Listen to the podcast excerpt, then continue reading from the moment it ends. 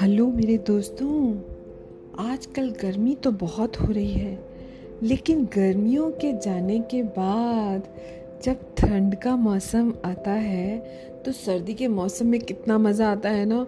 और काश हम ऐसी जगह रहते होते जहाँ पर स्नोफॉल होता, बर्फ़ गिरती आसमान से। काश। चलो वहाँ जा तो नहीं सकते, लेकिन वहाँ की कहानी तो सुन सकते हैं। और आज की कहानी का नाम है हिम का हाथी। हिम क्या होती है? बर्फ़। स्नो। तो बर्फ़ का हाथी। तो एक बार की बात है, जाड़ा बड़े जोरों से पड़ रहा था। धीरे धीरे आसमान चारों ओर से बादलों से घिरने लगा था। हल्के हल्के बर्फ़ के फाई गिरने लगे थे। जो छोटे छोटे क्रिस्टल्स होते हैं, वो गिर रहे थे। कुछ ही देर में सारी धरती, सारे पेड़ पौधे नदी, नाले, खेत, खलिहान, सब के सब हिम की सफ़ेद चादर से ढक गए। जहाँ तक नज़र जाती, हिम ही हिम दिखाई देता था। धुनी हुई सफ़ेद रुई के ढेर की तरह। जैसे रुई होती है ना, जब से धुन देते हैं तो वो फ्लफी हो जाती है। बिल्कुल ऐसे ही स्नो और आसमान से स्नो फ्लेक्स ऐसे गिर रहे थे। आहा! सुबह सुबह बिस्तरे से उठकर बच्चों ने बर्फ़ का ये अनोखा नज़ारा देखा तो हैरान हो गए। पहले तो कुछ देर खरगोश के बच्चों की तरह दरवाजों के पीछे छुपकर देखते रहे। फिर थोड़ा सा आगे सरके एक बार और आगे गए। पास में एक बड़ी सी अंगीठी में आग जल रही थी। बंदर की तरह उछल कर सारे बच्चे वहाँ इकट्ठा हो गए। कोई गुड़ की डली के साथ ताजी ताजी बर्फ़ खाने में जुटा था। कोई यूँ ही ठंड से दांत किटकिटा रहा था। कोई सूखे चने जमा रहा था। कोई अंगीठी से सटकर बैठा था। ठंडी बर्फ़ से गीले अपने पैर पटक रहा था। एक दो भोले भाले बच्चे दूर से चुपचाप एकदम छोटे छोटे मेमनों की तरह छोटे छोटे लैम्प की तरह टुकुर टुकुर सारे काम देख रहे थे। ये हो क्या रहा है? ये क्या हो रहा है? तभी पास से उछलने कूदने की खटर पटर आवाज़ आई। आँखें फैलाकर सभी इधर उधर ताकने लगे। आई आई आवाज़ कहाँ से आई? आवाज़ कहाँ से आई? देखा तो दीना दादी की जुड़वा बिल्लियाँ। एक वहाँ पड़ोस में दीना दादी थी, उनके पास दो बिल्लियाँ थी छोटी छोटी एक का नाम था चाऊ और दूसरी का नाम था म्याऊ। और दोनों सूखी हुई बर्फ़ के ऊपर उछल रही थीं। बर्फ़ से सनकर दोनों सफ़ेद हो गई थी। मानो जैसे चूने के बोरे में से निकलकर बाहर भागी हो। चूना होता है ना? वाइट वाइट वाइट वॉश करने के लिए यूज़ होता है। उसके बोरे में से निकलकर। फिर भी दोनों धमाधम छीना झपटी मचाए पड़ी थी। अरे बाप रे, एक दूसरे को काट कचोट रही थी लड़ झगड़ रही थी। बच्चे बड़ी देर तक तमाशा देखते रहे। इतने में एक लड़का था नटखट छंगू। उसने अपनी उंगलियों से खूब सारी बर्फ़ उठाई और उसका ढेला बनाकर बिल्लियों की ओर उछाल दिया। और वो जैसे ही गिरी उनके ऊपर तो आँखें मुँह दुम दबाए बिल्लियाँ भाग गईं और बच्चे ताली पीट पीट कर हंसने लगे। इसी भागा भागी में चाऊ माऊ के हाथ से वो रोटी का टुकड़ा बर्फ़ पर गिर गया, जिसके लिए वो लड़ रही थी। अरे वो लड़ाई लड़ाई मारपीट जो थी, वो एक रोटी के टुकड़े के लिए हो रही थी भाई। लेकिन बच्चों ने तो उस तरफ़ ध्यान ही नहीं दिया।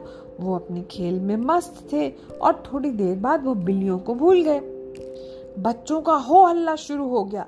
कोई कहता, हम तो बर्फ़ का घर बनाएँगे, उसमें आग जलाकर बिस्तरा बिछाकर लेटेंगे। कोई कहता, नहीं नहीं, घर नहीं बनाना है। हम तो बर्फ़ का बड़ा सा मंदिर बनाएँगे। सब उसमें बैठकर पूजा करेंगे, भगवान अभी कभी खुश हो जाएँगे तो हम सबको भर पेट मिठाइयाँ खाने को देंगे। नहीं भैया, एक बोला, मुझे मंदिर नहीं चाहिए, मैं तो बर्फ़ की बकरी बनाऊँगा, बकरी। दिन भर उसे चराऊँगा हरी हरी घास खिलाऊँगा, और उसके साथ खेलूँगा, और फिर उसका दूध पीऊँगा, भर पेट। अरे भैया, दूध ही पीना है तो गैया बनाओ ना, एक हंसकर बोला, मटका भर के दूध देगी। तेरा ही नहीं, तेरे घर वालों का पेट भी भर जाएगा, सब हंसने लगे। तभी एक चहकर बच्चा बोला, अरे मैं तो बर्फ़ का घोड़ा बनाऊँगा, बर्फ़ का घोड़ा बनाऊँगा। उसके ऊपर लगाम लगा कर चढ़ूँगा और सात समंदर पार घूम कर आऊँगा मज़े से। ओहो! एक बच्चा ऊँची आवाज़ में बोला, ओहो, अरे बनाना ही है तो हाथी बनाओ ना, हाथी। बहुत बड़ा हाथी बनाओ, हम सब उसके ऊपर साथ में बैठेंगे और देश प्रदेश घूम कर आएँगे। अब ये बात सब लोगों को थोड़ी जंच गई। पहले एक ने हाँ बोला, फिर दूसरे ने, फिर तीसरे ने और अंत में सब तैयार हो गए। बस, राज़ी होने की देर थी। बंदरों की सेना की तरह सारे बच्चे हाथी बनाने में जुट गए। कोई बर्फ़ खोद कर लाता, कोई उठाता, कोई इकट्ठा करता, कोई उससे हाथ पैर बनाता, कोई कान, आँख और सूंड बनाता और देखते ही देखते बर्फ़ का एक हाथी तैयार होने लगा। अब जो हमारी चाऊ म्याऊ थी ना, वो घास के ढेर में दुबक कर ये सब देख रही थी। उनकी नज़रें अभी भी उस रोटी के टुकड़े पर टिकी थी जो भागते समय बर्फ़ में रह गया था। कितनी बार उन्होंने कोशिश की कि लपक कर टुकड़ा उठा लाएँ, लेकिन शैतान बच्चों के बीच में घुसता कौन? सीसी सुनना सुनना चाऊ बोली देख तो देख तो म्याऊ हमारी रोटी का टुकड़ा बर्फ़ में लिपट गया है सन गया है बर्फ़ से। बच्चे उसे उठाकर ले जा रहे हैं उन्हें पता ही नहीं है कि इसमें रोटी का टुकड़ा है। दोनों को अपने झगड़े पर बहुत अफसोस हुआ। चारों आँखें सामने देख रही थी। हाय, उस बर्फ़ में हमारी रोटी चली गई और अब वो जाकर हाथी में मिल गई। थोड़े ही समय में इतना ऊँचा, लंबा, चौड़ा पहाड़ जैसा सफ़ेद हाथी बन गया हिम का, बर्फ़ का, जिसे देखते ही बिल्लियों के तो डर के मारे रोंगटे खड़े हो गए रे बाबा। वो आँखें बंद करके चुपचाप घर में घुस गई। अब उस दिन दीना दादी तो बड़ी गरीब थी। दीना दादी के घर में खाने को कुछ भी नहीं था। इसलिए रात को जो जूठा फूटा मिलता भी था बिल्लियों को, वो भी नहीं मिला। ठंड से काँप रही थी। आँखें बंद करके पूछ सिकोड़ के अंगूठी अंगीठी के पास लेट गई और ग्र ग्र ग्र की आवाज़ करती रही। चाऊ ने कहा ये तो अन्याय है। हमारी रोटी का टुकड़ा हाथी के पेट में चला जाए और हम भूखे रह जाएँ, ये गलत बात है। म्याऊ ने भी करवट ली और थोड़ी पर हाथ टिकाकर सोचती रही सोचती रही। इतने में झटके से उठकर खड़ी हो गई। हाथ पैर पूरी लंबाई तक फैलाए एक बार इधर उधर देखा और सूखे होठ चाटती हुई बाहर चली गई। खिड़की पर चढ़कर उसने देखा चाँद चमक रहा है। बर्फ़ जो थी वो चांदी के पिघलते पहाड़ के जैसे चमक रही थी। ऐसे जैसे चांदी का पहाड़ हो। आसमान खुल गया था और जो हमारा हिम का हाथी था, वो पैर पसार कर लेटा हुआ था और खर्राटे मर रहा था।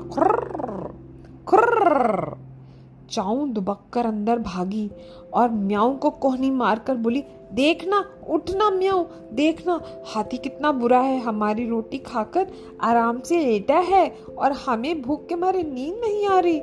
ये भी क्या कोई न्याय है? ये भी कोई इंसाफ है? तो क्या करें? आँखें मलती हुई म्याऊ बोली, अरे करना क्या है? अपना टुकड़ा मांग कर लाएँगे और क्या करेंगे? चाऊ बोली अरे, कहीं हाथी को गुस्सा आ गया और उसने मार पीट मचाई तो हमारी तो हड्डियों का चूरा भी नज़र नहीं आएगा। अब मैंने सोच लिया चाऊ ने कहा, जो होगा देखा जाएगा। अपने अधिकार के लिए हमें लड़ना तो चाहिए ना कम से कम, और अभी तो हाथी सो रहा है। म्याऊ उसकी तरफ़ देखती रही, गाल पर हाथ टिकाकर। अरे, देखती क्या है? चलना मेरे साथ। जो मैं बताऊँ, सो कर, देख फिर क्या होता है। चाऊ पूरे हिम्मत से उठकर खड़ी हो गई। म्याऊ उसके पीछे पीछे चल पड़ी। हाथी की पीठ के पास पहुंचकर चाऊ ने म्याऊ से कहा हे कहा है हमारा रोटी का टुकड़ा? तुझे याद है? अरे पेट में होगा ना और कहा होगा? देखना। धीरे धीरे चाऊ ने अपने पंजे से उसका पेट खुरचना शुरू किया। तो एकदम से उससे लगा जैसे हिम का हाथी हिल रहा है। हाँ, हिला तो वो झटके से दूर जाकर खड़ी हो गई। उसने देखा सचमुच हाथी हाथ पैर चला रहा था और लाल पीली आँखों से उसकी तरफ़ गुस्से में देख रहा था। कौन है? हाथी ने गुस्से में पैर पटकते हुए कहा, अरे बाप रे, दोनों बिल्लियों के तो होश हिरन हो गए। कांपते कांपते घिघियाते हुए बोली, अरे, हम है महाराज, हम है महाराज। क्या बात है? सोने क्यों नहीं देती? क्यों अपने नाखून चुभो रही हो मेरे पेट में? हाथी ने अपनी सफ़ेद सून मरोड़ते हुए कहा, आपके पेट में ना हमारा रोटी का टुकड़ा चला गया है गणेश जी महाराज, और हमारे पास आज रात खाने के लिए कुछ भी नहीं है। बहुत ही रोते हुए आवाज़ में दोनों बिल्लियों ने कहा। हाथी उन्हें देखकर मुस्कुराया, ऐसे कैसे? ओहो, बिल्लियों ने रोटी के टुकड़े की कहानी पूरी कह के सुनाई। हाथी ने कहा तुम्हारे घर में वाकई खाने को कुछ नहीं है। बिल्लियों ने मुँह लटका कर कहा, नहीं, हमारी दीना दादी ना बहुत गरीब हैं। उनके घर में खाने को भूंजी भाँग तक नहीं है। वो बेचारी खुद ही भूखी सो गई हैं तो हमें कौन पूछेगा? बिल्लियों ने गणेश जी महाराज को अपनी भुखमरी की सारी दुख भरी कहानी सुना दी। अब हाथी महाराज का ना दिल पिघल गया। हाय हाय हाय हाय। वो गरीब बिल्लियों की ओर देखकर बोले आ देखो तुम्हें क्या चाहिए बिल्लियों, बताओ। हमें बस अपना रोटी का टुकड़ा चाहिए महाराज। अरे, इसके अलावा और क्या चाहिए? इसके अलावा इसके अलावा चाऊ म्याऊ सोचती रही सोचती रही, फिर बोली हाँ इसके अलावा हलवा पूरी मिल जाए तो क्या कहने? और फिर कहीं चूहे ही मिल जाए तो क्या मज़ा आ जाए। और दोनों बिल्लियों के मुँह से पानी टपकने लगा। अरे बाप रे, चूहे तुम्हें बहुत पसंद हैं क्या? ओ, बहुत ज़्यादा महाराज। कितने चूहे खा सकती हो एक साथ? हाथी ने हंसकर पूछा। इतने इतने इतने इतने, दोनों ने हाथ फैलाकर कहा। हाथी ने उन्हें कहा कि वो एक ऐसे देश को जानता है जहाँ खूब रोटियाँ मिलती हैं। और एक दूसरा देश है जहाँ पर खीर पूरियों की भरमार है। सबको खीर पूरी मिलती है, लेकिन तीसरा देश बहुत अनोखा है। क्यों? क्योंकि वो चूहा का देश है। वहाँ चूहे ही चूहे हैं बड़े बड़े मोटे मोटे चूहे। तो हिम के हाथी ने कहा, बताओ भाई, तुम्हें कौन से देश में जाना है? दोनों बिल्लियाँ चट से बोली, अरे चूहों के देश, चूहों के देश। हाथी ने हज़ार बार मना किया। कहा, देखो, जैसा लगता है, ऐसा होता नहीं है। लेकिन चाओ म्याओ तो मानी ही नहीं। अंत में हार कर हाथी ने कहा, ठीक है, बैठो मेरी पीठ पर, मैं लिए चलता हूँ। पहले तो बिल्लियों को डर लगा, फिर हिम्मत करके बैठ गई। अब हिम का हाथी हिला। उसने करवट बदली और खड़ा हो गया। धमाधम धमाधम लंबे लंबे डग भरता हुआ वो बहुत सारे पहाड़ों को पार करने लगा। उसकी ऊँची सी पीठ पर बैठी बिल्लियाँ छोटी सी चीटी जैसी दिखने लगी। इतनी ऊपर थी। हाथी कुछ दूर कर चलने के बाद आसमान में उड़ने लगा। चाऊ म्याऊ तो हैरानी से देखती लगी। अरे बाप रे, ये क्या गजब हो गया। उनकी समझ में तो कुछ भी नहीं आ रहा था।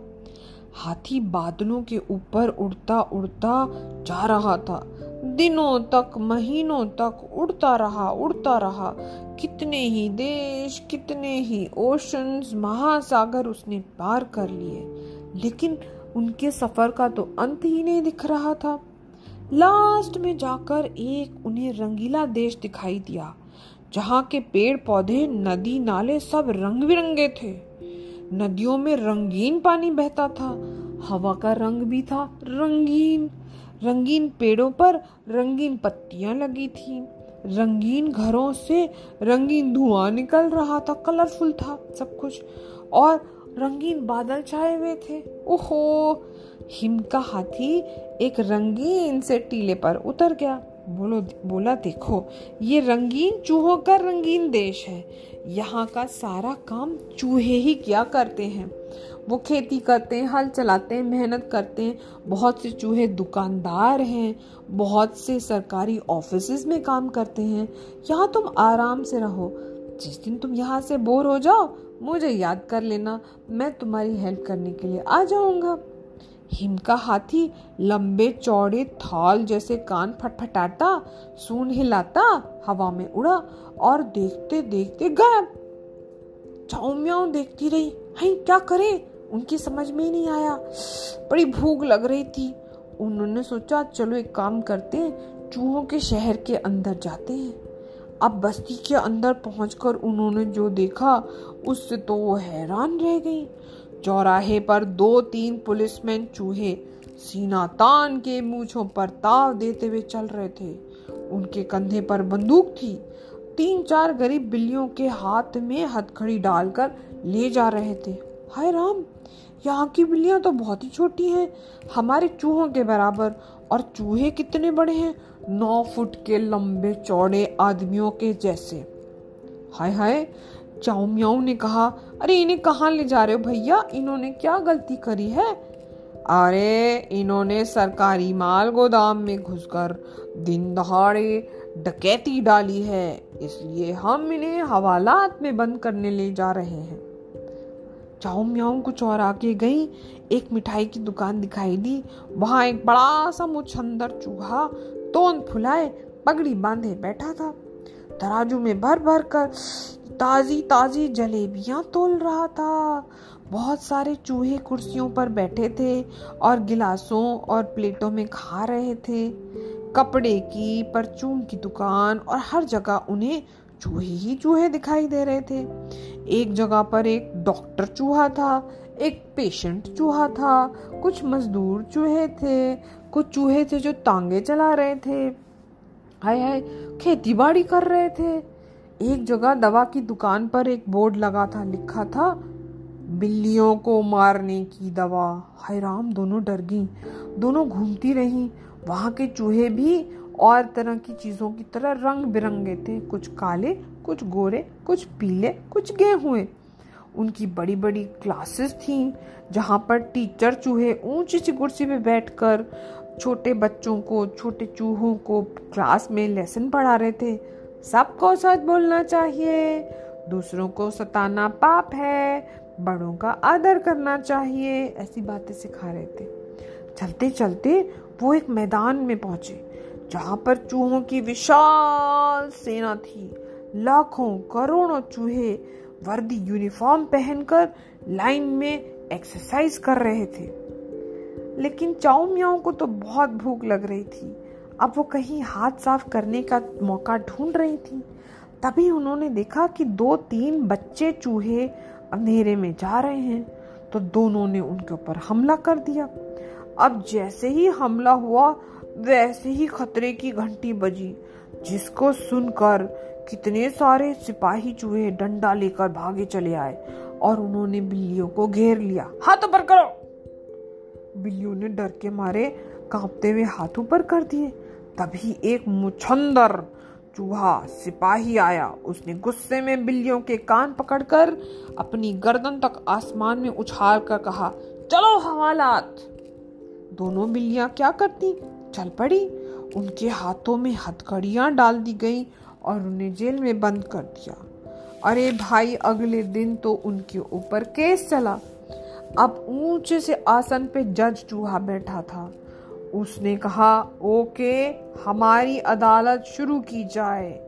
तो भैया दोनों बिल्लियाँ चुपचाप मुँह लटका कर बैठी थी। उनसे कहा गया तुमने दो बेकसूर निहत्ते छोटे बच्चों पर हमला किया। जी हाँ क्यों किया? जी, हमको भूख लगी थी। तो क्या भूख लगने पर दूसरों को मार देना चाहिए? दूसरों का मांस खाना चाहिए? बिल्लियाँ, चुप। तुम कौन से देश से आई हो? हुजूर, हम आदमियों के देश से आए हैं। तो क्या वहाँ पर लोग दूसरों को मार के खा जाते हैं? बिल्लियों ने कहा हाँ देखो भाई, ये चूहों का देश है। आदमियों का देश नहीं है, जज ने कहा। यहाँ पर न्याय होता है। जज चूहे ने कहा यहाँ पर हर चूहा सच बोलता है। कोई मांस नहीं खाता, कोई दूसरों को परेशान नहीं करता। सिर्फ़ दुश्मनों से लड़ते हैं। इसलिए तुम घबराओ नहीं। आज तुम हमारे मेहमान बन जाओ। आराम से रहो, जो प्रॉब्लम हो बताना। अब जज के इस फैसले के बाद बिल्लियों का शाही स्वागत हुआ। उनके गले में शाही घंटियाँ बांधकर उनको फिर एक बड़े से मेहमान खाने में, एक बड़े से गेस्ट हाउस में रखा गया। बिल्लियों ने देखा, उस मेहमान खाने में और भी बहुत सारे मेहमान थे। एक कोने में एक आदमी दुबका बैठा था, उसके गले में भी घंटी थी और वही हालत शेर, सियार, लोमड़ी सबकी थी। अच्छा वैसे तो हो क्या रहा था? अब उन्हें समझ आया कि जो भी उनके यहाँ देश में बाहर से कोई आता था और कुछ गड़बड़ करने की कोशिश करता था तो उनको वहाँ पर बंद कर दिया जाता था। लेकिन उन्हें खाने पीने के लिए इजाज़त मिल जाती थी। अच्छा अच्छा खाना खिलाया जाता था। अब वैसे तो हमारी चाओ म्याओ को खूब खीर पूरियाँ मिल रही थी, लेकिन फिर भी डर के मारे वो कमज़ोर होती जा रही थी। चूहों का उनको इतना डर लगता था कि खाने में मन ही नहीं लगता था। एक दिन जब रहा नहीं गया तो उन्होंने हार कर हिम के हाथी को याद किया और थोड़ी ही देर में हिम का हाथी सामने बिल्लियों ने देखा।